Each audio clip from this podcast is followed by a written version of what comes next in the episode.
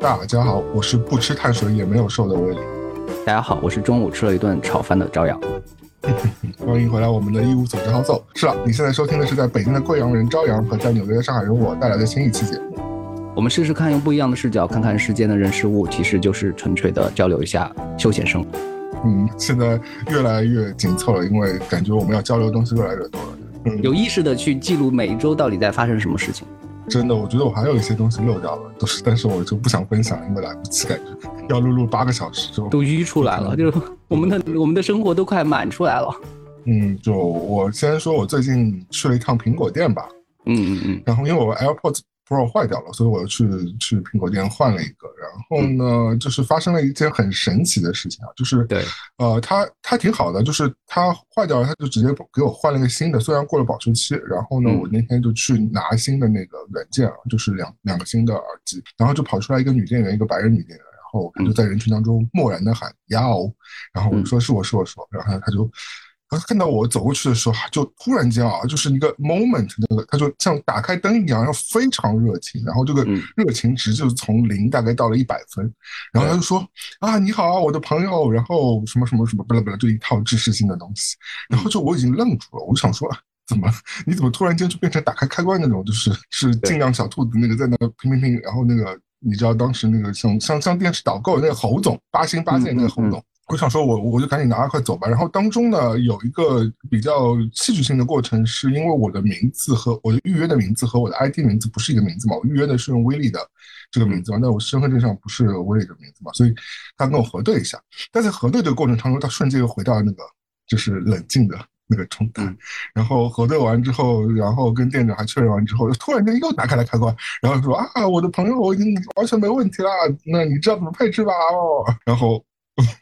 我就整个整个事情发生完之后，我就很震惊，拿拿着新的那个那个耳机走出店的时候，也也是在那儿还在回想这件事情。我我不知道整个到底发生什么。哎，现在是我判断是现在有种说法，因为去年有一本那个项标的书叫《把自己作为方法》，他这本书其实隐性的就在讲，可能现在这一代年轻人是一个潜意识也好，或者故意也好，是把自己当做一个机器在使用的，就是。它有切换模式，它有一个 A P P 激活，就是它什么样的情绪的时候，它跳动的非常快，不像年纪大的人，他可能起床有起床气，然后呢上班要找状态，然后呢，呃晚上呢又很寂寞什么的，他们就是说一投入到某个工作状态的时候，就百分之百的就是这种情绪，就专注到这种领域里面了，就是他们自己寻找到了一种面对工作和生活的一种心态调节的方法，就把自己当机器在做。我我不知道这个事情是好是坏。嗯，所以你不觉得它不仅仅是这个水果这家店的这个问题是吗？嗯嗯嗯，因为现在很多店，包不管是国内外吧，他们都有一种很标准的那种情绪调动的那些方法，或者是那种就是叫大家在这种环境里面就需要是这样一种态度，然后你要在这这种态度里面充分充分发挥自己的个性什么的。但年轻人以前以前比较像是在托尼老师店里会有文风啊这种，嗯嗯嗯。现在就变成苹果，反正我觉得有点吓人。我觉得它不是个案，它不是个案。嗯，我觉得我能接受普通的热情，但这个有一点就是你知道两边切换，一个黑一个白的感觉，让我有点觉得有点吓。但是我我听说，呃，也是听说或者是一些谣传了，就是嗯呃，纽约可能会冷漠一点，就是美国人相对来说对于热情这方面是有点通货膨胀的，就是表达啊，有的呀。但即便在这种场景之下，我每天都已经可以接受这种假热情的这种状况之后，我都觉得他。他还超过那个值的一倍，你就觉得我才会把这些拎出来聊，我觉得有点可怕。他会不会是刚刚工作？也不像，他看上去不像很年轻，很年轻，他应该是就是三十岁初吧，或者二十岁末这种样子。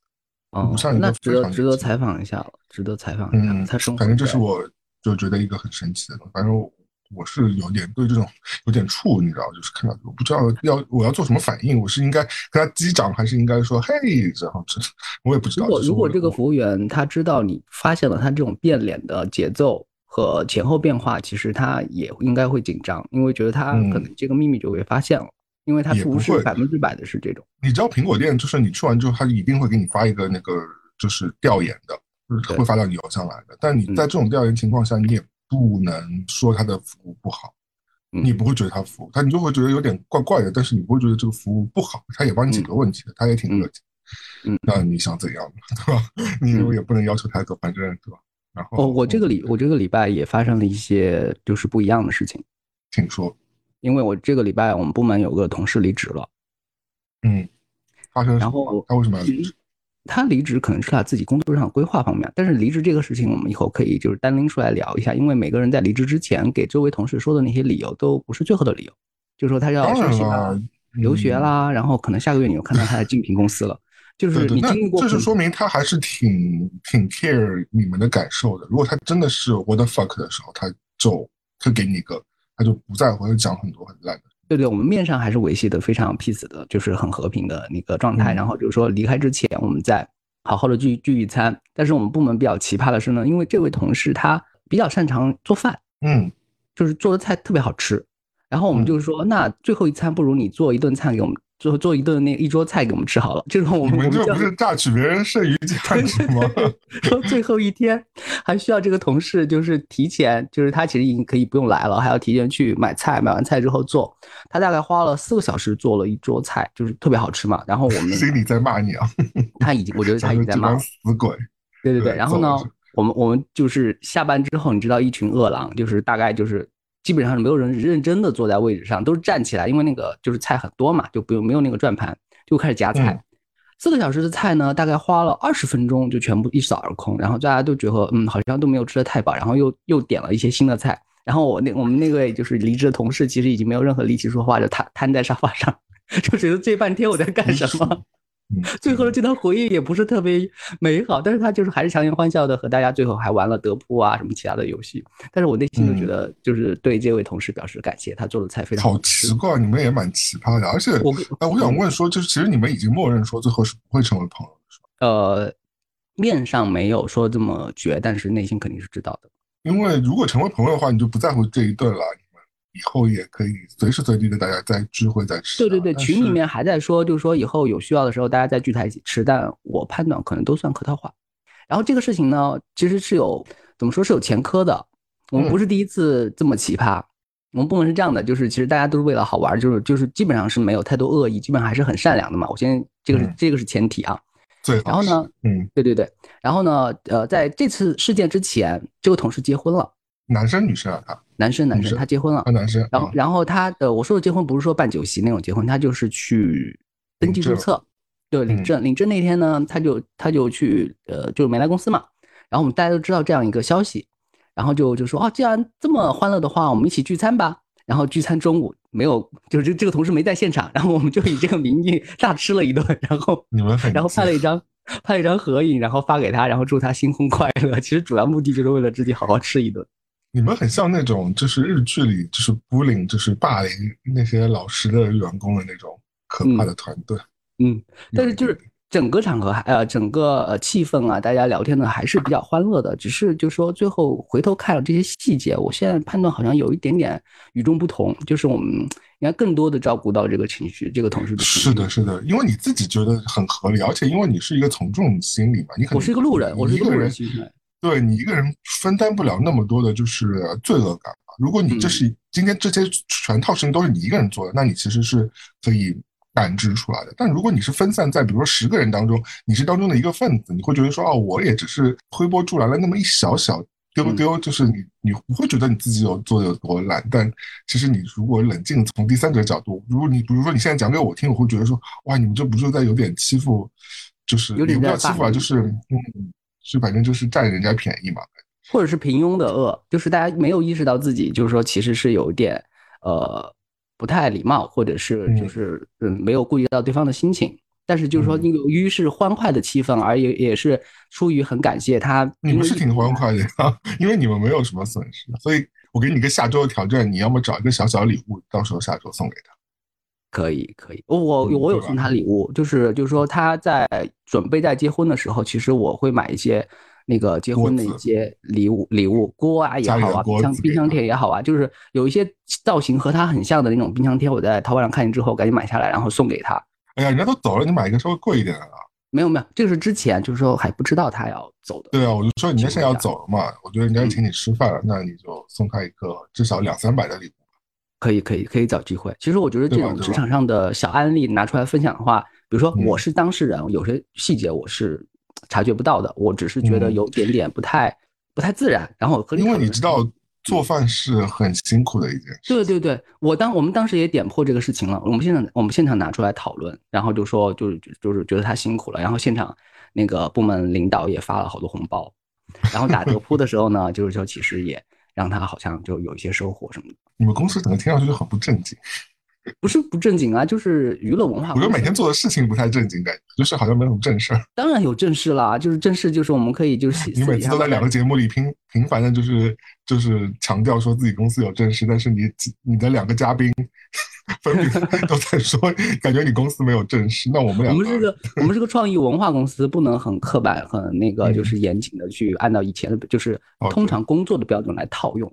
对，否则怎么生产那些好看的电视剧呢？电影？对，你们你们是影视剧界的那个苹果嘛？对，内心最好就是呃，内心可能就是这样梦想了，但是其实内心觉得还是要再加油。一无所知，好色。对，讲到影视剧，我最近就看了一些影片，但今天不聊啊，因为我们之前已经专门番外，就是专门聊过一次，我们可以以后聊。对我最近就把 EV 中看掉了，你在看了吗？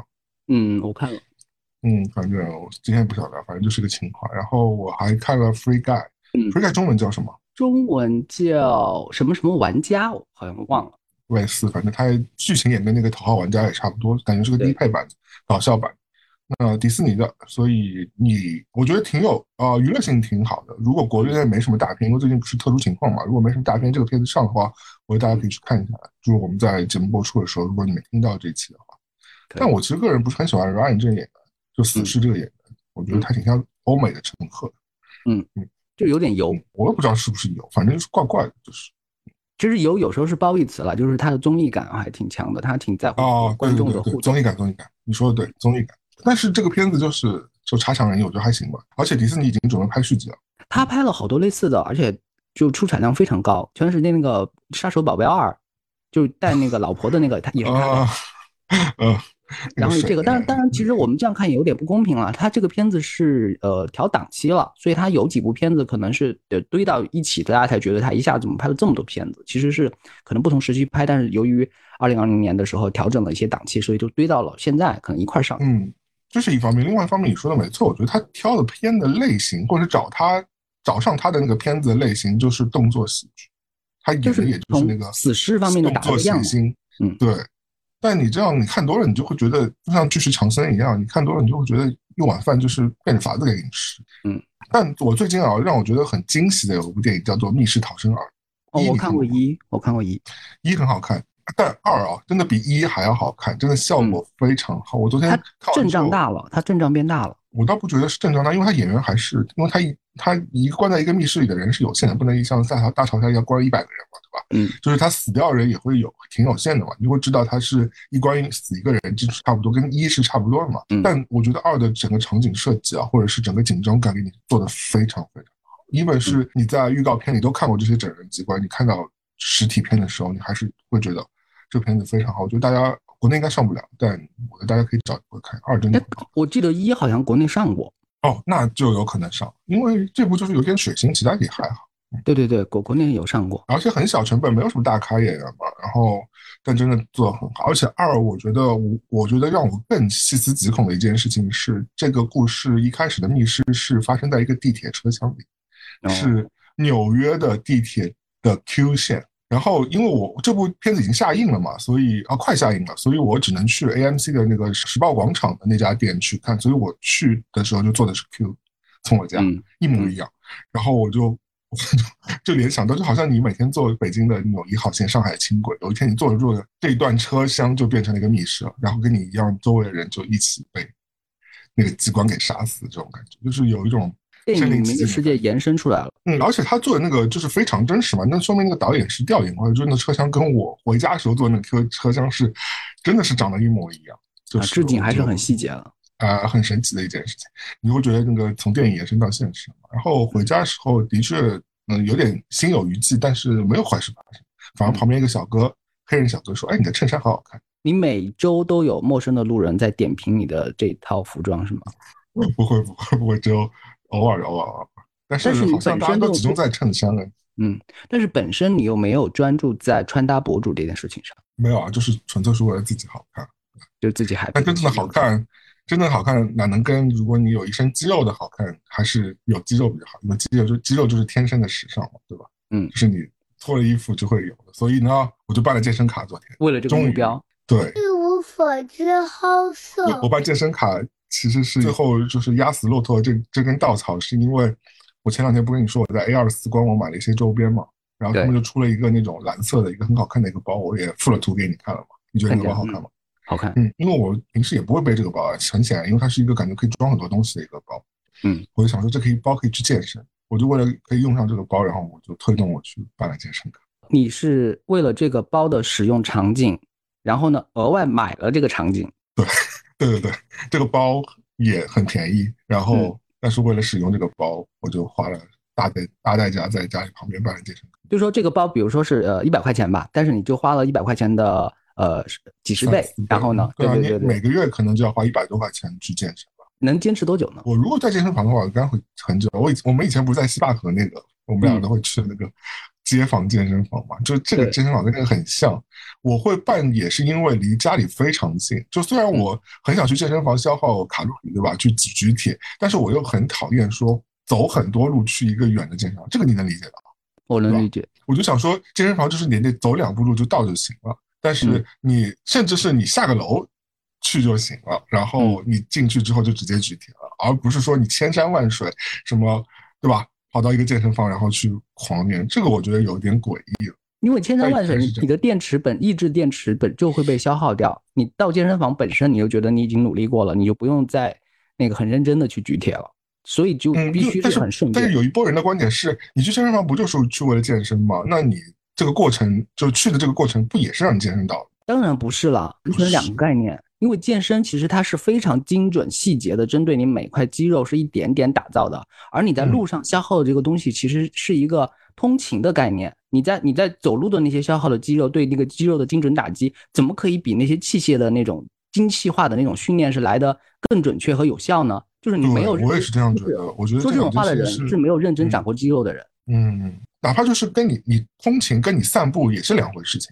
有的人觉得我散的步就其实通勤还是你是一个有个非常强目的性的东西，但散步有你是这种观点的人，通常。他就是很喜欢和稀泥、做老好人，然后偷换概嗯念，然后我把这种人精准打击到了，就是 这种他他才说了一句话是胡乱点评一下，我就把他整个人生给否定掉。然后这个健身房很有趣，我不是还截了图给你吗？就是他其他他是个街坊健身房嘛，对就是那个老板是个老大叔，然后嗯我还去查了一下他 Google 上的评分嘛，我就把这个图截给你看。就有个人有一个男生，就是他给他一个一星嘛，然后那个健身房老板 为了怼他，就发了两千字的文章。我另外看到一个师奶也是给了一星，健身房老板也是给了两千字的这个回复，我觉得特别好笑。街坊的健身房和咖啡馆是附近的人用来就是偷情或者是找艳遇的一个比较就线下的听那个交友软件。嗯，的确是我昨天在健身的时候，就有个油腻大叔一直在搭讪那个嗯健身房的老大姐。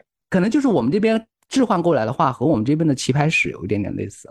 但我觉得以前西坝河也没有吧，西坝河好像也还好。有有你觉得你那时候碰到过有搭讪老阿姨吗？只是有很多师奶倒是真的。这家店里应该有很多师奶，因为附近很多妈妈嘛，但那种年轻的妈妈，三十几岁妈妈就做师奶的问题就是噪音太大，其实他们没有别的嗯缺点，他们就是需要不停的说话。因为我看过一个研究啊，他们说，嗯，女孩子就是年纪大了之后，她是需要靠不停说话来代替自己思考，她等于是把思考就是这个部分放到呃嘴巴这个器官了。所以她不停说话，她其实是在思考，她未必是在得出一个结论或者要和你交流，她是在想想事情，所以她就一直在说，一直在说。所以有时候我们会觉得妈妈呀说话怎么毫无意义、没有章法，然后就为什么一直在说？其实她是把整个生理上是把思考这个大脑要用的这个东西外化了。男生相对来说沉默一点，所以如果从这个生理分析上来说，有时候觉得长辈啰嗦一点的话，要理解一下。嗯，那健身房的老板也也不沉默啊，他回了两千字啊，就他不事无回两千字这个是是是另外一个概念了，他只是就是说气不过而已，就是不服。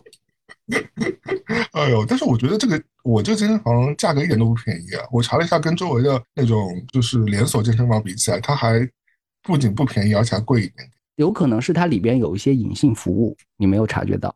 它的隐性服务，并没有，并没有。有可能。其实它设施还是 OK 的啦，但就是嗯反正对我来说，反正有差十几二十块钱，我觉得也没差。反正我只要觉得我走路可以到就行。总的来说，我们祝福你在这个健身房发生一些有趣的故事，这样我们节目里面就又可以很充沛的来大聊特聊。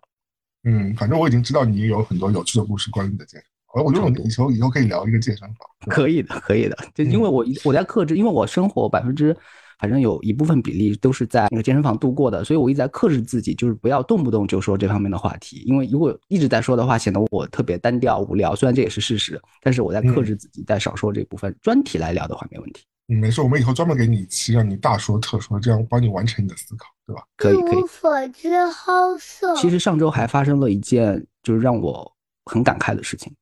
嗯，怎么了？我发现，嗯，成年人之后的好朋友相聚，一定是需要就是有件事情来绑定他们，他们不会无缘无故的就聚在一起，不像以前读书的时候。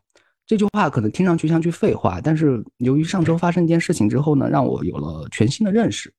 嗯就是我们几个好朋友，真的是好朋友，见面也会就大聊特聊，然后就是平常可能就是因为各各忙各的嘛，可能就没有聚的那么多，但是一碰到的时候，就是那种好朋友的那种状态，就像你说的那种开关就切过来了，然后就是嗯大家就大聊特聊。上周我们因为要看一个片子的项目叫审片。然后就各个公司的人都聚在一起，这个公司以前都是大家都是最早的同事，然后聚在一起之后一聊，才发现每个人工作和居住的地方是在方圆不过五百米的地方，就大家其实靠得非常近，但是嗯从来没有有人意识举个手说中午吃个饭呀、或者是一个周末聚一聚啊，就是没有人做这件事情，是因为有一个项目或者有件事情绑定大家，大家才有了机机缘聚在了一起。否则平常大家其实是没有这个意识，就说我们因为都都在觉得对方可能在忙，如果自己突然要约的话，有点唐突，非要有一件事情就是公事，或者是要做一个项目，或者要做一个生意什么的，才有意识的约出来。所以我们就被这样一个形式给绑定之后，其实好多东西慢慢的也就这么淡掉了，我觉得还挺可惜的。因为之前我觉得这非常正常。我跟你说，是正常。呃，前阵子我纽约的一个朋友，一个女生朋友跟我说，她老公一直觉得在家里很寂寞。她老公是一个教授嘛，然后也是挺好的学校，我就不知道你们学校。反正我就想说，他一个精英白人有什么好？就是在职教授啊，而且怎么会寂寞呢？就是理论上应该有很多朋友啊，同年龄的或者是对吧，男生朋友。那个女生朋友就跟我说，你想想看，他那些朋友基本上都已经结婚了，那大多数时间都要带小孩陪家里啊，就是你出来 hang out 就出来喝酒，这种几率就是已经非常非常低了，就是大家不会出来找乐子。后来想，我想想好像也对哦，就的确是，如果你真的有了自己的小家庭之后，你刚刚讲的这件事情已经比较功利化，因为你们是因为有一个工作。那就是不得不，对吧？那很多情况之下，那只有真的是婚丧嫁娶才会大家聚在一起，不然你平时说哦，我们周末揪个局，我们唱 KTV，呃，很少吧？要么大家一起约着去会所，那也很尴尬，也不是，对吧？所以我觉得的确这个是一个很无奈的一个成长的一个现实。很残酷的说，如果你有一个高中的同学突然问你在不在，然后最近过得怎么样，你其实心里面是有一个选项，就是说他是不是要借钱。对啊，真的是这样。嗯反正大部分的概率都是这样的，我们只能以诚相待。希望祝福嗯大家有有时间闲着没事儿的时候找找朋友聊一聊。不，我是这样觉得。我个人情感上，我以前也有一些玩的很好，初中、初高中朋友也都在自己的朋友圈里面，然后自己的微信群里，但你就不知道你要跟他说什么。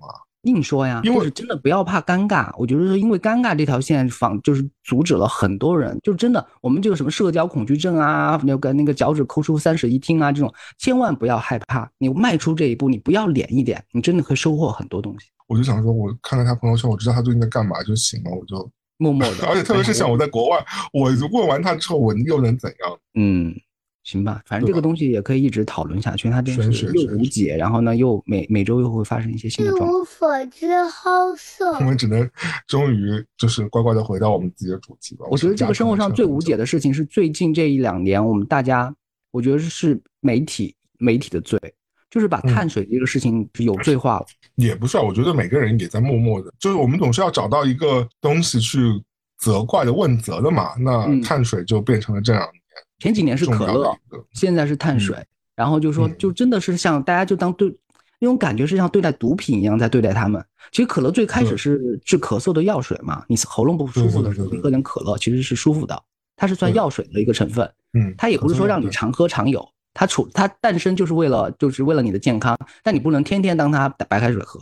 碳水也是，就是说人每天是需要至少两个拳头大的碳水，你白米饭什么的你都是可以吃，但是就看你的量了。你就是你的你控制不住不住量，最后你去快这个东西本身，其实是我觉得我们有一点点太太奇怪了，什么东西都是。所以我们 对，所以我们今天就要就着这个非常非常碳水的话题去聊一个这个高碳水的这个食物。我们今天是我们朝阳选了一个主题叫做炒饭。我们上次也炒饭对。炒饭，今天我刚刚刷到了一个抖音，它里面就是说第一名的糖油混合物就是这个东西。炒饭，哎，那我我印象当中，你其实对于炒饭你是更偏爱煲仔饭的，你为什么会想要说炒饭？因为炒饭和煲仔饭它做法不一样。就是煲仔饭的那种感觉，它有白米饭的那种清香和辣味的那种混淆的那种让人开心的那种状态。但是炒饭它混杂的又是每个地方不同的特色，比如有蛋炒饭呀，甚至蛋炒饭根根据每个地方不同，它放的一些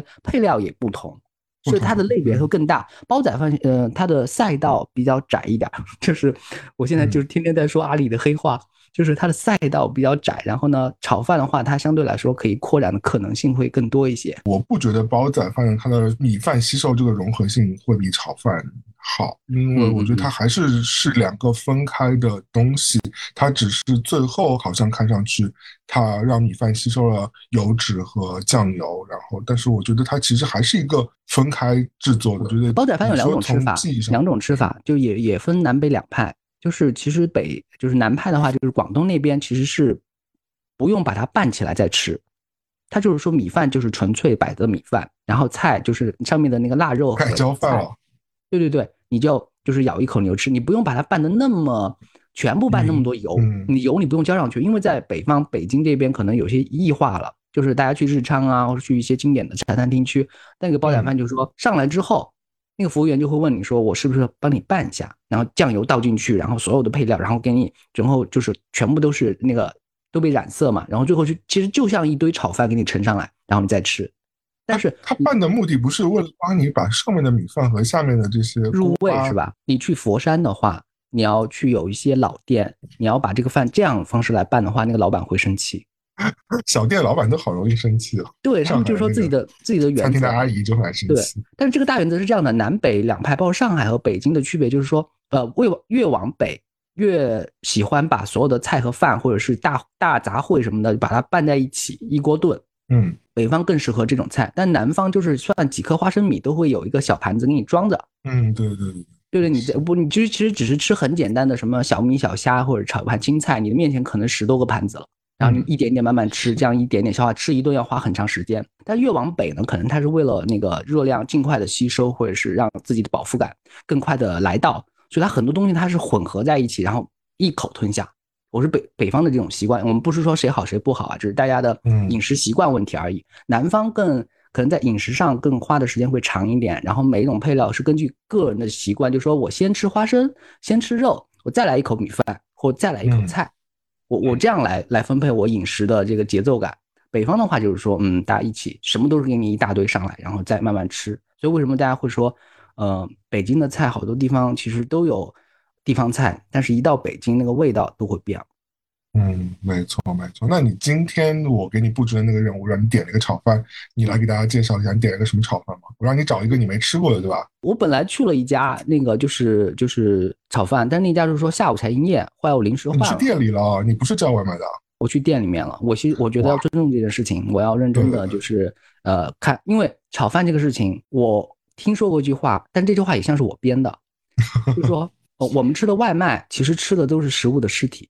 就没有锅气了，对，因为它换了容器，它装在那个，一个是容器，对对，一个是你吃的时间，就是说它你距离它的厨房做好这个菜的时间已经有一段距离了，你吃的最快最快也已经要半小时以上，对吧？这已经是很快的一个，对对对对对对对对，所以有时候那个饭店啊，他服务员有时候太忙的时候顾不上，他那个菜其实已经做好了，但没有给我上上来，最后我提醒之后把这个菜上上来之后，我就会和服务员发脾气。对，我也觉得我会很生气的。就你，特别是我们亚洲菜，你要是不吃这口热的，你会觉得哇，就感觉对吧？这个没有意义啊！就要锅气，锅气，广东话叫锅黑。那你今天吃的这家有没有锅气吗？有有有，这家是我我可以说名字啊，叫呃梅州东坡。有名的有名的，对对，它是连锁的。它的菜嗯我不是说地图炮，我只是在说一个现实，就是在北方或者在北京，我所接触到的大部分的包含外卖，然后百分之七八十的堂食的店面，大家吃的都是调料包。嗯，现在已经变成了一种共识了，感觉就是。因为一个中央厨房，一个是冷链工艺，它就是为了就是呃节约那个大厨的这样一个成本，因为大厨是太不确定的可变量了。嗯，就说我我真的是一个饭店要养个大厨的话，其实是要花很多心血，甚至是金钱以外的成本的，就是很不容易。那梅州不就是这样的代表性餐厅吗？对对对，梅州应该有中央厨房的呀，对吧？对对对对，梅梅州是一个标准的，就是中央厨房冷链式的调料包的菜，它的菜好多都不不是现场服务员的做给你的，但是有几样是现场做出来的，一个是青菜，一个是炒饭。炒饭你不可能嗯是说那个就是呃基地做好之后给你运过来，它是真的是有一个你亲眼可以看到一个服务员在你面前用大火、用大锅、用用那个热油冷锅冷锅热油，然后炒了一碗饭给你。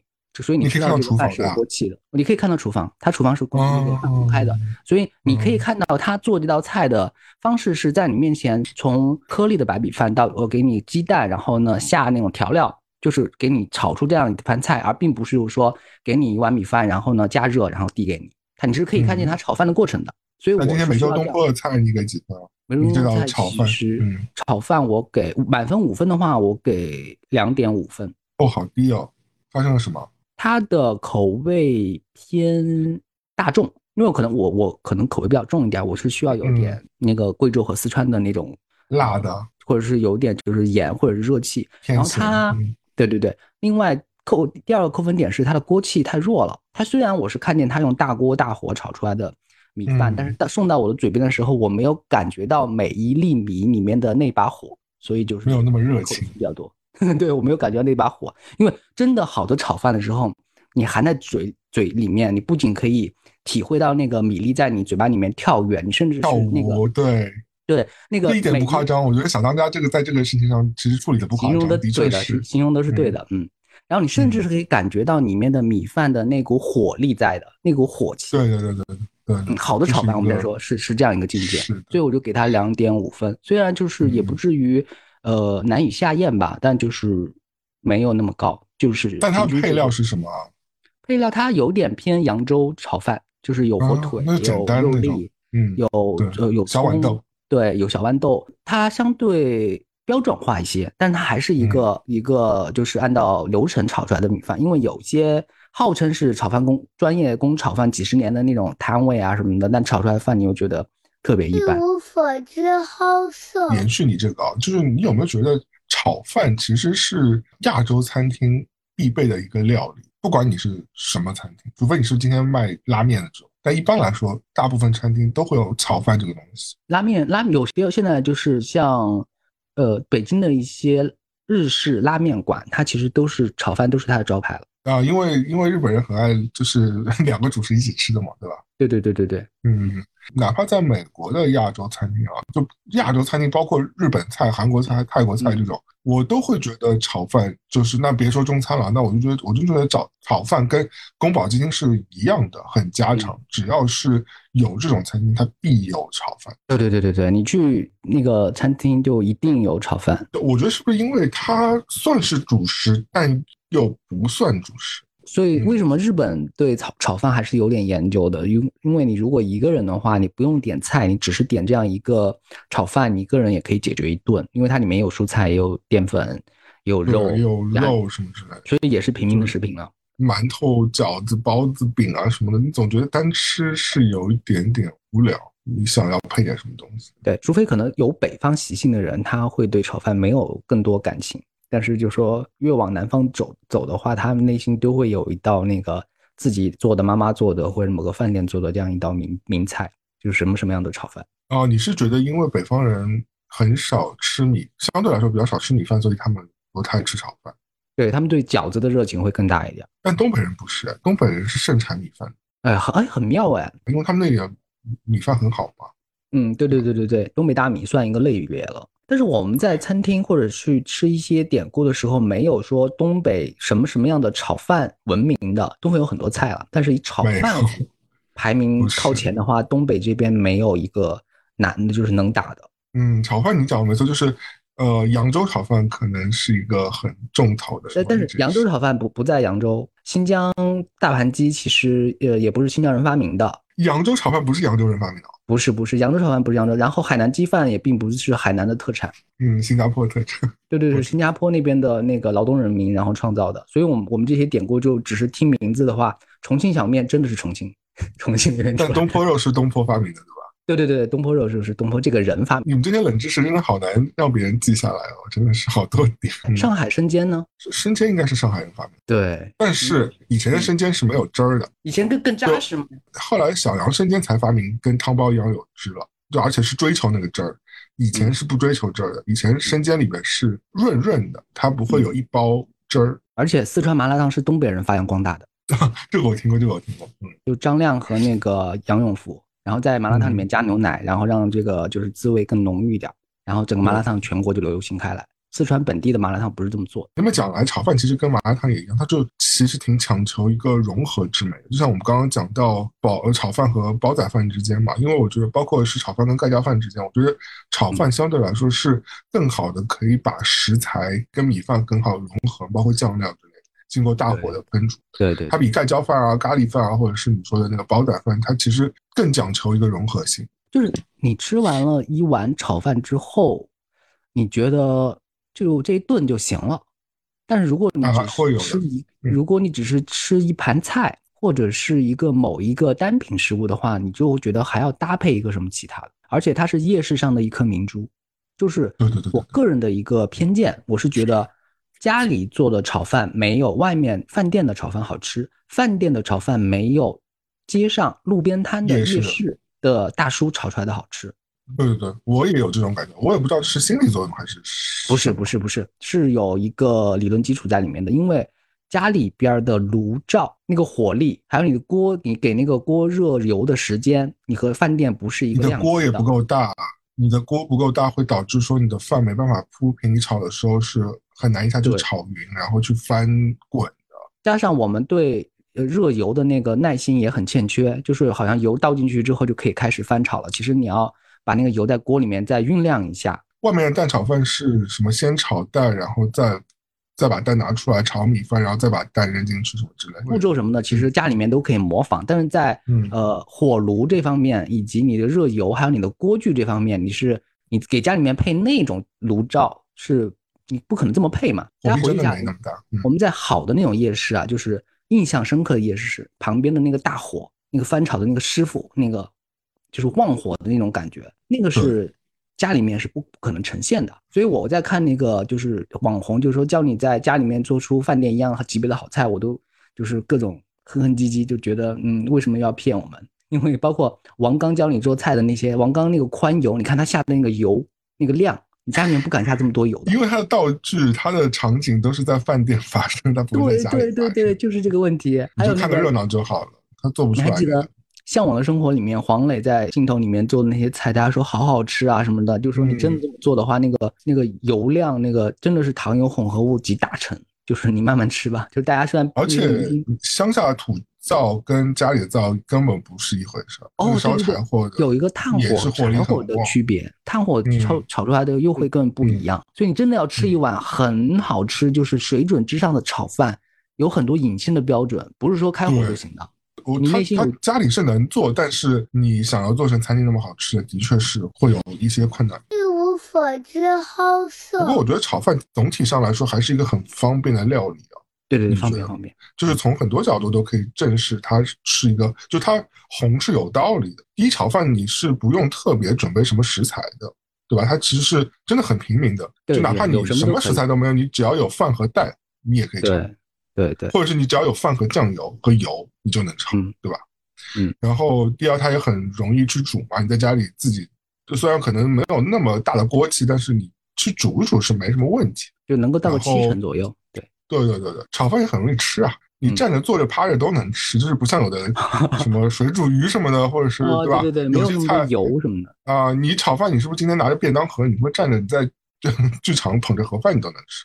就是它比较干脆利落，然后嗯对于外卖来说，它也很方便。当然，你可能外卖吃到的炒饭，因为它就是炒完之后，它就把它盖起来，它可能就丧失了一些脆啊、香啊这个东西。但是它有个好处是它容易保温啊，它比跟别的菜比起来，对它也不容易洒，对它也没什么汤汁儿，所以外卖你买炒饭是或者是炒面是很方便，保证它这个东西到你手上不会太差。就有的时候你买外卖，你如果买新鲜的炒蔬菜的话，它它在那捂了一会儿，到你家之后那个菜的颜色就变了。你就会觉得呃也好像不太好吃，然后你买水煮鱼，它可能烧完之后那个水煮鱼是很漂亮，但它把它装盒之后，一切都破坏掉了。其实嗯。到你手上之后，你就会觉得食欲没有那么，而且炒饭它不太会怎么变化，感觉炒炒饭它有个问题，就因为可能它里面有一些油脂，可以让它保持一些风味，以至于每一次我点外卖的时候，我会多做一个动作，是把它放进烤箱或者微波炉，然后加热一下，这样你拿出来的那个锅就是模仿那个锅气的那个口感。会更靠近一点，你不要直接吃。虽然你直接吃也是温热的，但是你多做这样一个动作之后，就是两样东西，两种炒饭。嗯，你说的其实也是炒饭另外的特质，就是炒饭跟其他食物不太一样，有的东西其实是微波炉再叮它也恢复不了原来复活不了但炒饭的就复原性很强，我觉得。对就是你隔夜的炒饭，或者是你冷掉炒饭，你微波炉叮一下或烤箱什么，你就会觉得说它还原度很高，对可以回到至少是七八分的样子吧，它不能达到百分之一百，但七八分。就是我还试过以前有一些那种就是冰冻的炒饭，它也是微波炉去转一下它就能吃了嘛，那也很方便，说实话，是而且还原度也是很高的。另外，我觉得炒饭相对来说啊，虽然你会觉得可能热量有点爆棚，但是它毕竟荤素结合嘛，所以我觉得还是、还是挺营养的。如果你用的材质是好一点，热量爆棚、碳水那个集成，就是我们现在要对对于减肥的同学来说，可能是一个负面的词汇，但是对于短期内需要大量体力补充，或者是在身体极度缺乏营养的人来说，这样一个嗯快碳的饮食方法是可以让身体达到就接近健康和恢复免疫力的嗯一个很好的方法。而且如果你有素菜和有蛋白质的话，那相对来说你的这个膳食纤维啊什么的，这个美味其实都有了嘛。所以炒饭其实是一个综合性的东西。我觉得炒饭还有一个好处就是炒饭蛮适合分享的，因为跟别的东西不太一样，炒饭 很容易分开来。大家如果在分餐制上，就你分我一点，那我分你一点，炒饭是很容易分的，对吧？一般都是一盘嘛，一盘炒饭，我会额外要要两个小碗，一个小碗是盛菜，另外一个小碗我要单独再把那个大盘里面的炒饭盛到小小碗里面，然后再小口小口的吃掉。我不会就是直接在那个大盘子里面，第一就是可能动作不是很优雅，我也不是追求优雅那种人，但是这样你要用小碗来吃，那个口感和进食的那种快乐是不一样的，而且你你会觉得这是对的一个 吃饭的操作模式，会很好吃，会好吃一点儿。就是我们就抛开所有的什么礼节啊，什么什么优雅什么的，真的会好吃一点儿。你这东西所有放在一个大盘子里面，你用筷子去接或者用勺去捞，一是动作就是奇很奇怪，你你这个嘴巴接触那个容器的那些就是角度什么的都有点不舒服。但是有个真的有个小碗，你可以拿在手里面，很自如的，就是说一口两口。仪式感，仪式感，仪式感。对对对，我觉得东西最不好吃的是放在那种透明的外卖盒里，我觉得那个就会让我觉得这个东西很不好吃。就是食物的尸体啊一。无所知，好色。它理论上我看到大多数，如果你想要让它，当然我说的不是那种顶级餐厅啊，那普遍大众餐厅你都能吃炒饭的时候，你能逼出很多油来，肯定是比你家里的油要多。我曾经就是踩了一个大坑，然后在嗯外卖软件上看到一家，就是说他专门做炒饭的，就是说他所有的菜都是以炒饭为主，然后这个炒饭那个炒饭，然后我一下子就是很荒谬就点了两份，然后嗯送上来之后就出现你说的那个问题，你就会感觉它的那个油放的太多，那个油对，你会看到那个外卖盒子下面一层都是油。对对对对对，好多炒饭其实是油是那个比例是非常非常恰当的。其实是那个油，你是感觉那个炒饭油油的，但是那个嗯油是不会汤出来。对，你会看见它发光，但是那个油，你去用那个勺子去去压那个米饭粒，那个油里面不会渗出来。嗯，但我之前有的炒说的那两碗饭我真的吃到，我吓到，就是你就会发觉说你那个油在往外面淌，对，一口饭两口油，这个就是低级的做法，就是他在用油和一些调料在抢救它的味道，所以你吃的并不是米饭本身，你吃的是所有调料的一个集合。油是好吃的，说实话，你多放油真的会让菜好吃的，但是在心理上真的会觉得说，哎，要放那么多油，不健康什么的，就有标准。如果这个炒饭就是我们刚刚说的有锅气的元素的话，它马上盛上来给你，当时当下吃完，你会觉得很 OK，很好吃。那健不健康另说啊。但是如果这个炒饭我们把它放进冰箱里边，或者是在旁边过夜之后，我们再拿出来，这个时候你再闻一闻，就是不好的炒饭，当然就因为过有过夜的关系了，那种油的那种馊味。和就是不舒适感就会出来了。虽然你在加热的时候会会改善这个情况，但是当时这个炒饭的那个品质，你会知道它不是属于一个很好的炒饭。我真的觉得好的炒饭冷掉一点点，也不是冰的，就是冷掉，它自然冷掉也可以吃，也挺好吃。也就呃，吃不吃加不加热是看个人习惯，但是由于由因为冷掉，你去你去用鼻子去闻，你闻不出什么奇怪的味道。不好的话会有一种不好的炒饭会有油的那种馊味。那你觉得炒饭一定要有蛋吗？我个人的倾向性，有点沉默那么久，是需要有，是一定要有鸡蛋的，鸡蛋一点点对吧？至少要有一点点蛋花，要有点蛋花。它没有鸡蛋的话，就像 炒饭没有穿衣服，它就是一个裸体的状态。嗯，但就是我觉得我总觉得炒炒饭配鸡蛋，哪怕今天这个炒饭不是。纯的蛋炒饭，它是有其他肉或者是其他菜来作为它的主角，但我觉得有一点点鸡蛋的点缀的话，会让这个炒饭润起来，好吃很多。就是鸡蛋一定要和炒饭在一起，如果没有鸡蛋，鸡蛋炒了之后真的挺香的，就是一个最简单的一个让对，没有鸡蛋的炒饭就是孤家寡人，太可怕。你就觉得，你，就是你只是觉得只是米饭加热了，然后给你混点肉在里边，它不算炒饭。而且哪怕我觉得那个鸡蛋是一粒粒很小很小的，就鸡蛋碎碎，我都觉得都可以。我当然也很喜欢吃那大的蛋，就是炒蛋，就是我希望我有时候是希望那个蛋是多一点的。但是如果它只是作为点缀，有一点点蛋的碎碎的话，我觉得也会挺好吃，就还是挺香的。嗯，是。那你觉得要有葱吗？呃，见仁见智。葱可以。香菜，香菜我很少看见有人放。因为香菜它不是一个普惠制的调料调制品，有些人是在基因上基因上是反感这个调料的，所以就是很少有人就是就就直接就是作为普遍性的东西在放。葱应该都有吧？葱都会有，葱碎或者有些人还会放一些更多的一些呃就是鸡精啊或者其他。啊，还有那个红葱头，就是煸过那个葱，就是干葱，就是但我认为就是。做的好的炒饭，它没有这么多调料或者讲究，它真的就是手法颠勺，然后那个火力，再就掌控这个分寸。因为我吃过一家很便宜的，就甚至是就是可能是给就是前线一些劳劳务人员就是吃中餐晚餐的一个地方的麻辣烫，他家还不是卖炒饭的地方，点过大家一份炒饭，然后记忆犹深，因为我印象中是他家的炒饭是一个老太太在做的，专门是个老太太在做。他只只负责炒饭，然后那一家人就是呃，现在已经很少见了。就是说，四川一家人来京城打工，然后开了一个小饭馆，然后每个人就是各各司其职，然后在里面。对，老太太就专门负责炒饭，她炒的饭真的好吃，就每一份只要八块钱还是十块钱，我忘了。也不会有很多料在里面，因为这个钱放在那。对对，它就是一个就是服务那个就是。呃，劳动人民的一家饭馆，所以它的一个售价和它的成本不会特别高，但炒的就特别印象深刻。最简单的一个标准就是那个饭是一粒一粒的，你能感觉到里面的火，也混着，就像周星驰说的，他混着他这些调料和油，然后但炒饭是一粒分明，对对对。一无所知好色。所以你这样讲下来，炒饭真的是是有时候会是一个挺矛盾的东西，因为炒饭可以像你说的很平民，但有些餐厅。也会标榜用炒饭来标榜它的奢侈，就是你有听过这种新闻吗？就是因为大多数情况，之下，炒饭是个很平民的东西，对对对，基本餐。但是呢，你反而有些餐厅，就是如果他爆出来说我今天有个天价炒饭的话，你就会知道他其实是想要拿这个东西作为一个卖点，他反而这个宣传也会有很多。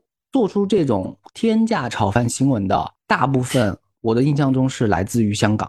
而且就是说，我先说一下时间节点，就是在香港经济腾飞的那段时间，嗯，除了炒饭，你还能听说什么鲍鱼拌饭，嗯，佛跳墙什么的。对对，它的它的就是呃核心公式就是用极其昂贵的原材料以及很简单的料理，很对，很难得的那些野生动物，然后给你就是上了这么一桌，反正平时市井上已经很难见到，但是呢，我给你以最简单的一个料理，给你把这些混在一起，让你享受到平民享受不了的生活，但是做法又是嗯。炒饭的做法。嗯，所以最有名的那时候香港有个炒饭故事，就是皇帝炒饭的故事。对，赌王何鸿燊嘛，五五千嗯块钱就是为了吃这顿炒饭，但一听就是新闻呀，它不是那个招牌式的一个一个菜色，就是我觉得很多年轻人没听过这个事情，你要不要简单给大家安利一下这个故事？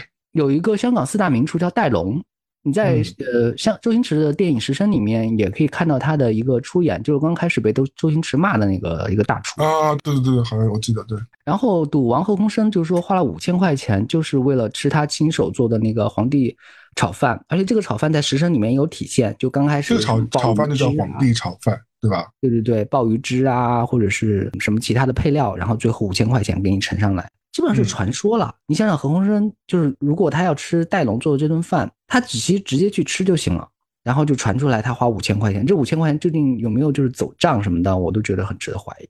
他就是五千港币，了，对对对，那也不便宜，也不便宜。五千港币在九十年代的时候和人民币差不多是等值的，还不像现在有点贬值了。但你不觉得这个故事就很像那种奢侈品的宣传吗？就好像说，哎，今天 Angelababy 买了一个 LV 的包，好像两万块钱。那嗯你是你跳一跳花两万块钱也可以买到那个包的。然后对，那这个炒饭呢？呃啊，虽然讲是五千港币啊，但你是不是咬咬牙也能吃一份这个？对对对，反正感觉就是一种营销上的一个策略，感觉他们可以去增长这个酒店的知名度。啊，有可能吧？这个不是和乾隆下江南，然后出路过一家包子铺，然后就说就是什么什么呃，就是龙生包子铺，然后我在这里就是刻一个牌匾，然后写了乾隆，乾隆可能就是下江南吃了八千多道菜，都是这种方式吃出来的。这种故事对我来说性那所有的质是一样的。所有的店都是需要有个 story 做背书的呀。对对对对对对对，一个是乾隆啊，一个是什么慈禧啊？慈禧主要是那个他就是把就是逃到西安的那那那个路程吃的那些小吃，都是慈禧吃过之后，然后回到紫禁城，然后又让名厨重新做一道菜。英驻逼的李莲英去找这个食材什么鬼？我不相信慈禧能吃这么多道菜，然后都是一些嗯很便宜的原材料做的。但五千块钱你也是付得起的呀。我觉得是炒饭对我来说我不会去点，但是如果就是说五千块钱我吃一顿什么日式的料理，嗯，我会觉得我会买单。我觉得这个我不知道是偏见、习惯还是怎么也好，也不是就是说我特别崇拜日本文化什么的，或者是你说的米其林三星什么的，我要五千块钱。对对对，什么但。是今天你坐在那个馆子里，戴龙跟你说，我今天就在，我也有空，我可以做这个五千块钱炒饭，就是和老板吃过的。那你点吗？我不点，你还是不会点，你觉得有点不划算。一个是不划算，肯定的，这个是基础。第二嗯是炒饭，在我生活当中就是吃太多次了，我内心对炒饭的标准其实是有自己的一套价值衡量体系。因为我们去吃那你这吃这一次，你可以说十年哎。那如果只是为了宣传的话，我可以吃，宣传这个目的。但如果只是平时消费，或者是为了为了不是宣传，是你人生的历练啊！就好像你吃米其林餐厅，你花五千，不也是可以说十年吗？这个故事，那被你这么一提醒的话，我我的价值观就混乱了。我我真的我觉得我可能会啊。我可能如果他今天带龙正站在我面前，你跟我说，哦，嗯我今天可以炒这份饭，然后等他亲自给你炒了拿上来，我就想说会吃一下吧。那你以后就是不好吃，你也可以说你可以做十期播客讲这件事情，对如何这个钱，不好吃，店大欺客。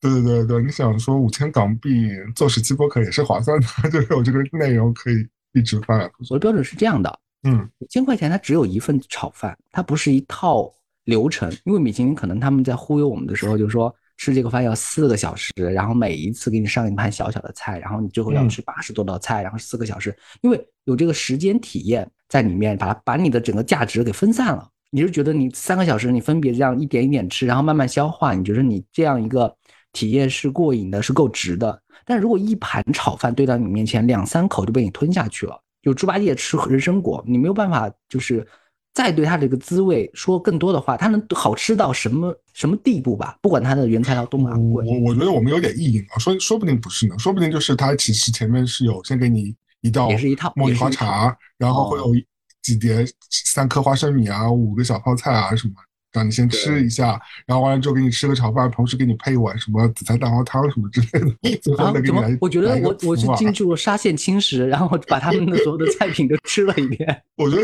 理论上应该是有个这个流程，只是我们不知道而已。反正我觉得我可能跟你观点不一样，我可能会去吃一下。一无所知，好色。那你觉得啊，日常情况之下对，为了一道炒饭，你就是正常的，你最多愿意花的钱是多少？就今天的每周东坡多少钱啊？梅州东坡是二十五块钱，那合理的了，你觉得？就是你去饭店就是算正常。中规中矩。对对对，小饭你愿意花多少钱十二。梅州东坡算大饭店啊，中中档饭店啊，呃，对，梅州东坡算中中上的一点一个，是不是算是上馆子了吧？对吧？它不是那个街边小吃店，你不能拿着它跟下面，对对对，所以就这种店铺，就是正常的你去吃的，就是你愿意花多少钱在炒饭上？我目前印象中有记忆的，在北京我吃过最贵的一顿炒饭是九十八块钱，那应该是海鲜炒饭吧？那是在一个日式的居酒屋里面吃的，就是嗯牛肉粒，然后炒出来的一盘米饭，他也没说自己多高级，但是他就是九十八块钱一份。那可能是雪花牛肉之类这种。嗯，他也没说，他也没有标明他的牛肉有多高级，但是我嗯吃了三次到四次，好吃的，是好吃的，是好吃的。但是它的好吃是属于你要马上吃，就是有锅气这件事情。你呃，你带回家或者你跟别人聊天放在一边，然后再吃，那个等级就往下就是而且好的牛肉，如果是它油脂是够肥的话，冷掉就会有点腻。对对不舒服。所以就是说锅气这个事情非常重要。其实大家一定嗯要追求一下，就是说点外卖少点，然后去堂食，去堂食的时候呢，让服务员尽快让做好的时候端上来，然后不要超过一分九十秒吧，然后赶紧送上嘴里面第一口。但是呢，锅气有有一个很微妙的地方啊，就是你不能追求它烫，因为好多人误会说锅气就是烫的意思，就是说这个菜很很烫，然后它就嗯是、就是锅气，其实不是。因为如果太烫的话，我也作为一个提醒，作为中国的食客们，就是嗯不管是在喝茶、煲汤、吃火锅，你不要在很烫的时候就下咽。对对对，你要嗯。就是真的是九十秒之后，让它那个温度稍微往下降一点，然后你再咀嚼。因为中国在咽喉癌这部分其实比例还挺高的，一方面就是老人家喜欢喝热茶，然后呢喜欢喝嗯。很热的汤，他在习惯喝这些很热的东西之后，他的整个喉咙对温度的敏感度就会下降，很多时候嗯。他就追求反而是刻意的去追求追求高温，就是这个东西烫了，然后这个追求之后呢，就慢慢的这种癌变的这个元素就会增加。对对对，因为这个东西，有些老人家觉得这是在养生，他喝热茶、喝煲汤，趁热吃嘛，对吧？趁热吃这个东西，然后菜一上来赶紧就吞咽。还有一个是年轻人吃火锅，就是嗯烫，就是这个火锅如果是一些很耐高温的那种汤底的话，因为它油油的话，本来那个沸点就高，它就已经远远超过一百度了，所以其实你等一等等一等，你说很多人下就是下下那个火锅的时候，基本上筷子一出锅的时候，直接就送到嘴里了。嗯我觉得这个也稍微嗯注意一下啊，稍微注意一下。因为你往往吃的时候就很饿呀，是 是是是那个这个，我们虽然这边提醒，但你正在吃的时候，你有你有很难控制了，只能说能注意的时候就注意。我觉得这是个提醒，这就是个很重要的嗯生活习惯，要注意起来而。且你想说啊，就是毛肚这种东西，肚啊什么，嗯对吧？嗯嗯嗯你人家就说那个七上七下什么之类，七上八下什么之类，你拿出来之后，他就是要追求你说在这个 moment 就是赶紧把它送进嘴。送进嘴里，然后嘴里面才不停的哈气，然后才正宗，啊又体会到对对对对热，又体会到辣火锅的那种美妙。嗯，作为生活习惯，我觉得要注意一下。确实，它就是一个很隐性的一个东西，很多人都没有没有这个意识。我们稍微提醒提醒。嗯对对对，所以对比出来，我们再说锅气这个事情，我个人认为我对美食没有那么高的要求，唯独是在锅气这部分，我是一直在追求的。因为我在很多节目里面一直在强调我在买锅。为什么买锅呢？就是它不同的锅煮出来的那个温度和锅气的口感是不一样的，包括就是原来的大米也好，或者是原来的生菜或者原来的水，但是由于不同锅的那个程序是不一样的，所以它出来的那个锅气的口感也不一样。我是在很追求这个东西。说到很多锅，那啊嗯、就想到呃，炒饭的基底就是米饭嘛。那对对对，你觉得是那些餐厅或者怎么着，他们是刻意就是会煮很多隔夜的？因为炒饭不是号称都是要用隔夜米饭会比较好嘛，对吧？对你有想过这个问题吗？它要为了达到那个一粒一粒的效果的话，它就要用一点饭冷掉的那些米饭。如果有一些很随意的，即便是有些饭店啊，它只要炒出来这个饭的粘性太高，我们就大扣分。我觉得鼎泰丰的炒饭粘性就挺高。鼎泰丰其实很好，鼎泰丰在我的那个内心排行榜里面，炒饭是排前三的。对，我觉得它是，它是一份合格的。我吃到现在就是它的水，它水准可以维持的。所以虽然说我觉得它锅气没那么强啊，我就觉得它锅气没那么强，但是我觉得它盛上来的这个成品我是可以接受的。嗯，鼎泰丰我给它高分的原因啊，和麦当劳的性质是一样的，不是说它炒的是北京前三前三的好吃，而是因为它输出的口味稳定。对。你说的对，真的是，就是我在北京点的鼎泰丰的炒饭，和我在韩国或我在日本，甚至可能我在我去纽约，我有有鼎泰丰的话，我去点它炒饭，味道是一样的。对对，我我也是有这个感觉，我也是有感觉，就是我觉得它不好吃，就包括它小笼包一样，就是如果我对于我们挑剔的南方人来说，真的觉得你它不是最好吃的，但是它是稳定。嗯。所以，当我内心想吃炒饭，但是呢，对外卖有没有一个就是太多确定感的话，我就会点鼎泰丰。虽然它炒饭也不便宜，它是现在目前是四十五一份，然后那个分量也不大，但由于它那个标准化做的比其他商店要好得多，而且可能它也没有那么多调料包的那个性质，就是它还是整个原材料是在它挺简单的，我觉得。对，我记得他就在原材料上下点功夫。据说是他原材料和别人不一样，所以他炒出来的东西。他好像炒饭也没什么东西啊，没有什么东西，很简单，很简单，香葱、鸡蛋、米饭，然后点油，然后就这四样，然后炒在一起给你。但就是稳定啊，稳定给我带来的那种幸福感是有时候是比就是不确定的好吃是要强的。嗯，就因为我内心的标准可能就是乡下的一个老奶奶炒出来的那个饭，她用乡下那个农家乐的那种。炉那种炭火或者木炭，还有他家里面的那种米出来的那种饭，可能我认为是好吃。但我觉得那个是那个是故事化了，我们把它离子期化了。那个不是说天天都能吃到的，而且你天天要吃到这种烤饭，你的你的成本得多高呀？就是你得到那个环境，它那个环境虽然有时候一碗炒饭没多少钱，但是你整个人去那个交通成本，你去他那个你上班的那个学校消耗的那个假期成本多高？但点鼎鼎泰丰的话，就是其实它就在家附近，你很快就到了。我推荐鼎泰丰。所之后色。同时，我觉得炒饭它的这个矛盾性又体现在它可以是非常豪迈的一个料理，它又可以是一个非常温柔的料理。就是豪迈，大家就可以理解嘛，因为炒饭那种啊，就是乒乒乓乓那个大师傅，你就颠勺那种，你可以联想到那个嘛。然后男男孩子就是呃大口大口拿着那个盘子就可以呼呼呼开始吃起来嘛，就不怕烫那个那种那种感觉，你是可以感觉到炒饭是，而且它啊便宜又。量足嘛，所以很适合男生去吃的一道菜嘛。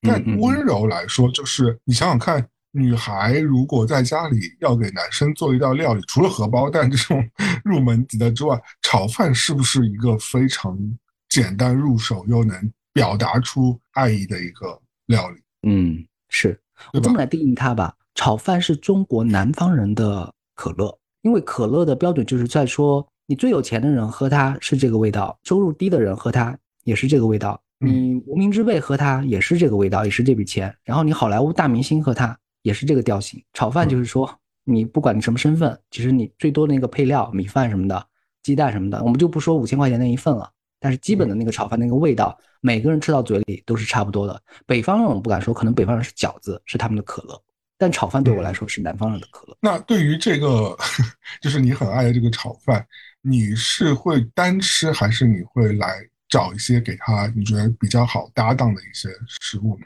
你觉得什么东西搭配炒饭比较好吃？嗯，我个人的习惯真的就是一碗炒饭最多配一碟青菜、烫生菜这种。对，然后豪华的配置就是有一碗东坡肉或者红烧肉。红烧肉，嗯，对，那那就是顶级的那个，对我来说是顶配了。就是这三样东西。你讲的是你讲的是比较奢侈的情况，我讲的是没有没有再点其他菜的情况。就没有那种很狂的那种菜。当然，你你今天想配一个什么红烧鲳鱼什么的，或者是什么对吧？这种鲍鱼什么，你配炒饭也是可以。我是说，在一个很社畜的情况之下，你日常比如说你今天有一个炒饭，你会搭配一些什么东西来跟它一起吃吗？菜色方面反而没有什么其他了，小咸菜或者是泡菜，泡菜也有，还有黄瓜，因为炒饭是热的嘛，对对对，所以需要有凉菜凉菜来搭配比较好一点。我是这样的，如果我桌面上的菜色比较丰富，我炒饭就会放一边。我对我来说是两个体系，就是说我有一桌菜的话，我不会点炒饭，这个时候就需要一碗白米饭。对吧？我这时候需要碗白米饭，你还觉得这个是搭配得当的？如果是那我今天说的是，比如说炒饭是主角，那你嗯觉得用什么东西搭配它？你觉得会比较好？我是觉得凉菜是肯定是凉菜要很好的一杯冰饮料，可乐也好，啊，对对对对对，就比如说像冰可乐这种很适合，对对对，一定要很对对冰的那种可乐。炒或者是那个，我觉得乌龙茶也很适合。如果在日本吃炒饭，都会，因为他们餐厅里都给你配那个乌龙茶嘛，所以我觉得有乌龙茶也可以挺解腻的。嗯，啊冰可乐也挺解腻的，其实。提到冰可乐啊，你有没有这样一个意识，就是家里冰箱里面冻的那个可乐和那个楼下超市好的超市冰柜里面冻的那个可乐的那个冰度和口感不一样？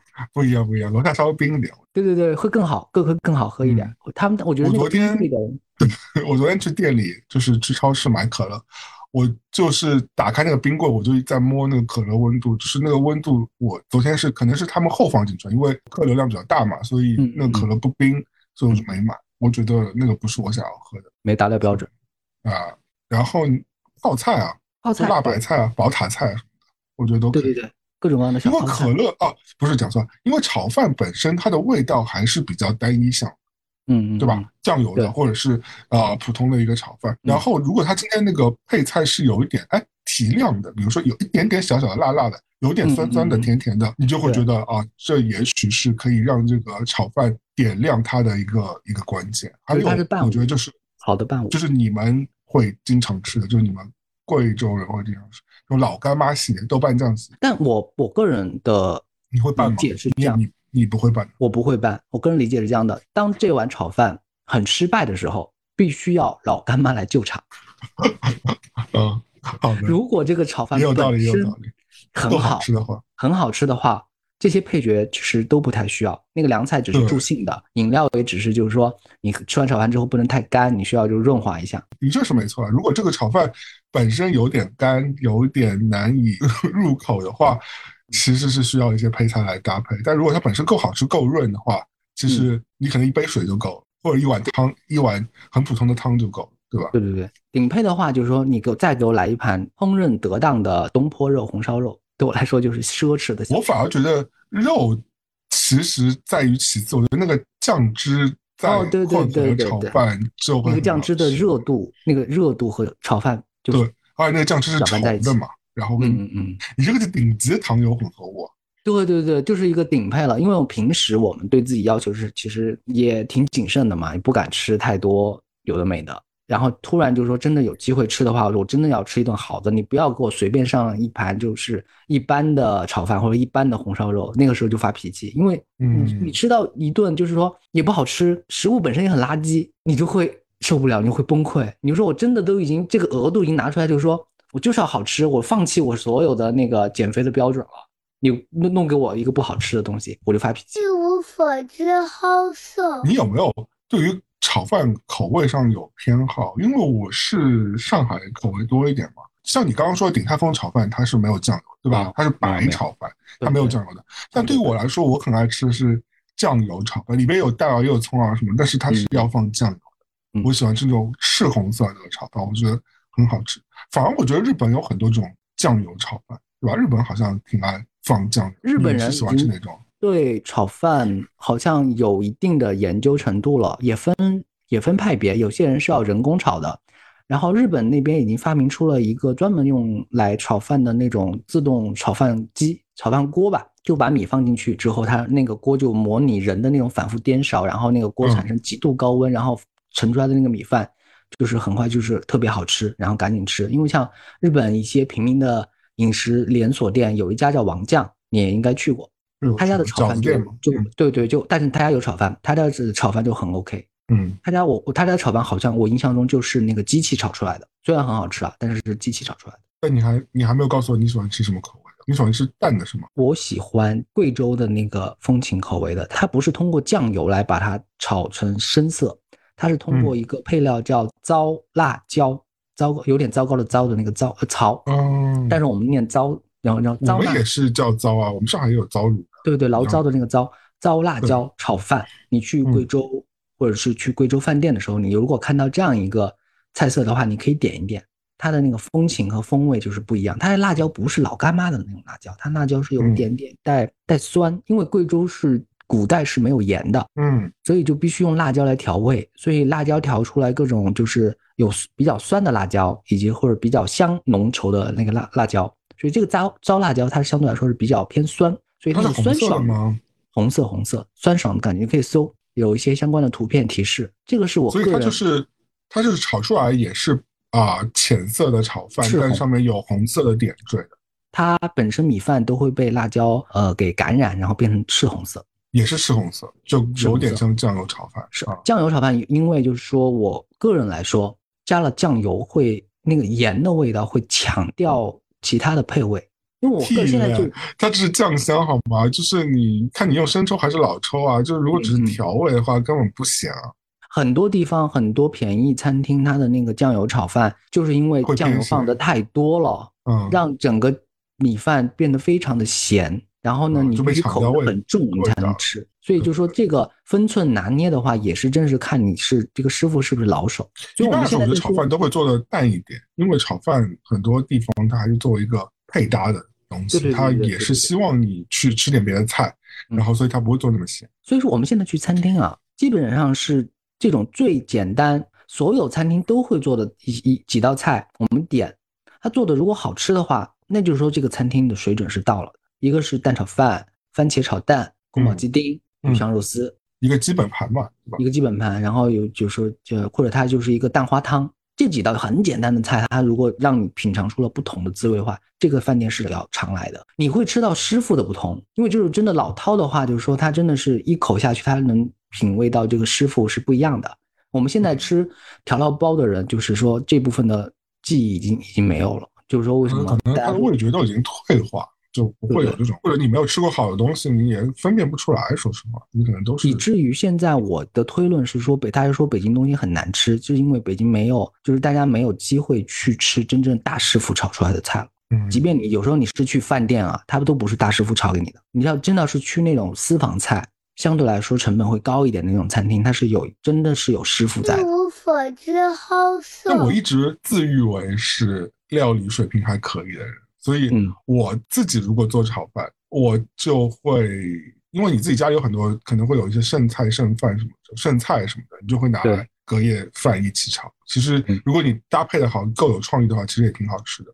就是特别是一些素荤炒，当然我们不不这个提倡说你会剩，因为你其实是会有什么亚硝酸盐啊，现在大家对对对剩菜是还是尽量少吃。我们节目但是好健康。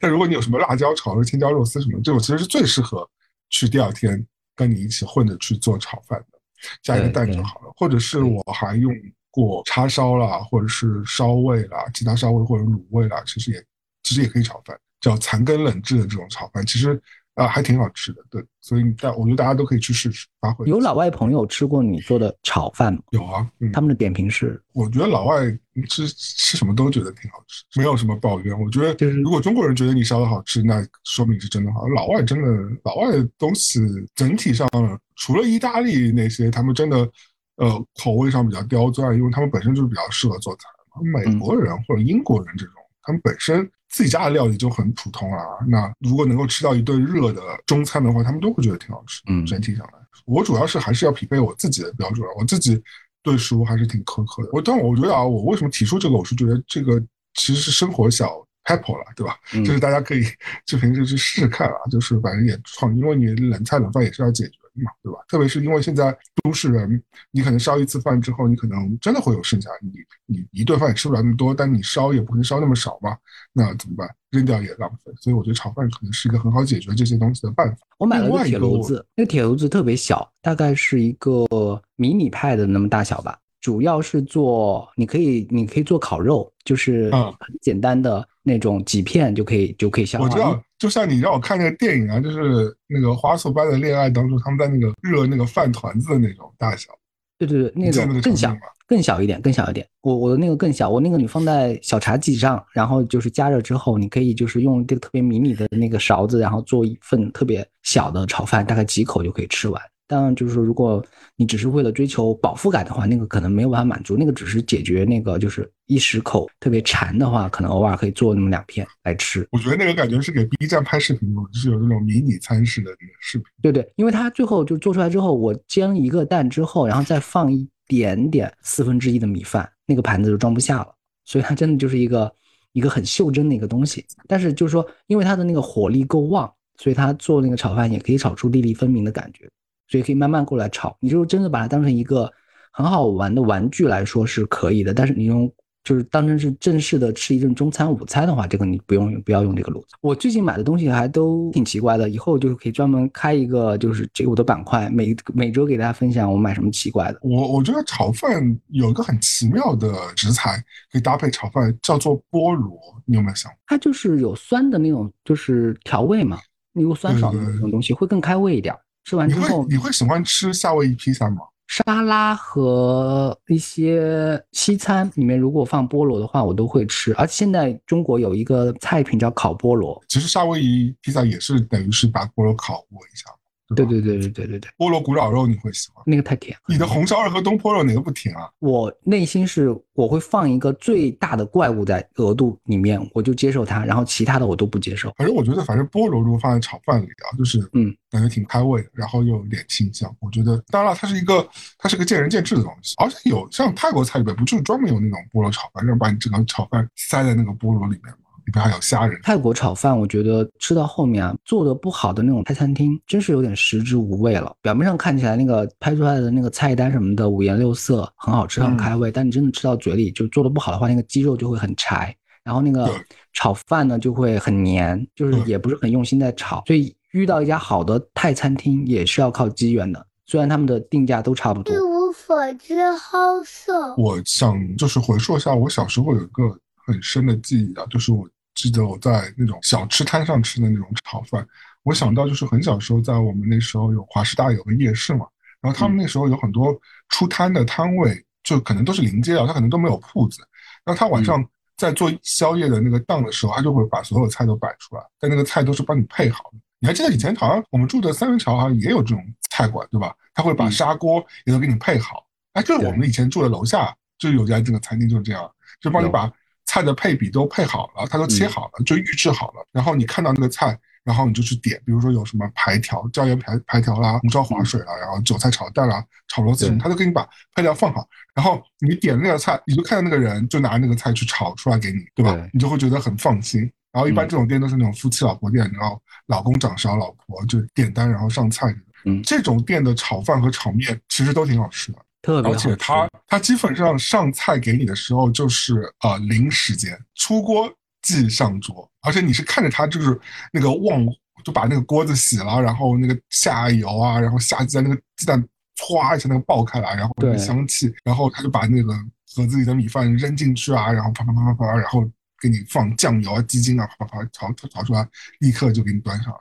这时候你就是立刻要拿个拿那个汤勺去舀它，去吃它。那个就是你，我觉得是你讲求的那个锅气，就是那种。我们就是回忆一下那个，就是现在就我们认为理想中的夜市的那个炉子，甚至更古旧一点，它未必是那个瓦斯炉，它可能真的是会烧炭，用大炉大火炒出来的那种热气腾腾的菜。虽然很多人觉得它的卫生情况或者有那个一些呃值得去问询的地方，但是你印象中吃到嘴里的那几口菜，真的是至今很难忘。因为我去上海有次，好像你也在。我们就是你说的那个华东师范大学后门的那个夜市，对对对，那一顿夜市是我印象中排名前三的夜市，就是好吃的夜市。至今记得，至今就是说上海的地标性建筑，但是现在可能也慢慢淡了吧，就也吃不到类似的。都都现在这种都被取消散了，消散了。因为现在大家就是饮食标准化，或者很多所谓的网红餐厅。我现在那么多网红餐厅，我真是没有吃过几家真的能让我竖大拇指的，对吧？哎。深深的叹了一口气，所以，我有段时间我计划里面旅游的那个目的地啊，不是什么特别自然风景，反而是这些就是做菜很好吃的这种呃小城市，佛山呀、泉州啊这些地方。然后我们想去它的夜市，可能它那个时候夜市还保留着我们刚才描述的那个情况，然后专门好好的去吃一顿，可以的。我不未必要去成都这种就是已经网红了，重庆这种地方，我有可能我要再下面再现实一级的那种地方。去吃才能知道好吃，这些地方才会有。我吞了好多口水，就是每说一道口味的时候，那个脑海中的那种 丝丝的那种热气都会冒出来。嗯，虽然真的很久没有吃炒饭，对我来说就是啊，炒饭对我来说现在是一个奖赏。对我真的很久没有吃，所以我当时还很就是担心说我到底能不能写出这个 notes 来，但结果发觉还是有很多可以讲的东西。可见我们关于吃方面，我们觉得我们的我们我们的内容还是源源不断的。何止我们很多东西 内容都是源源不断，感觉自己说不出来，结果也说了一堆。嗯，那今天就差不多到这里了吧？又不知不觉聊了很多乱七八糟的事。嗯，是的。如果大家喜欢我们节目，记得关注我们，或者希望听到我们乱聊什么话题、分享什么故事、解决什么问题，都请随时随地的留言给我们，或者可以去我们的微博看看我们的一览无遗，也有很多很好玩的东西。对，记得一定要关注我们的节目。我是朝阳。我是威力，感谢收听一无所知 House，下期再见，拜拜。再见，拜拜。记得去点炒饭吃哦。好。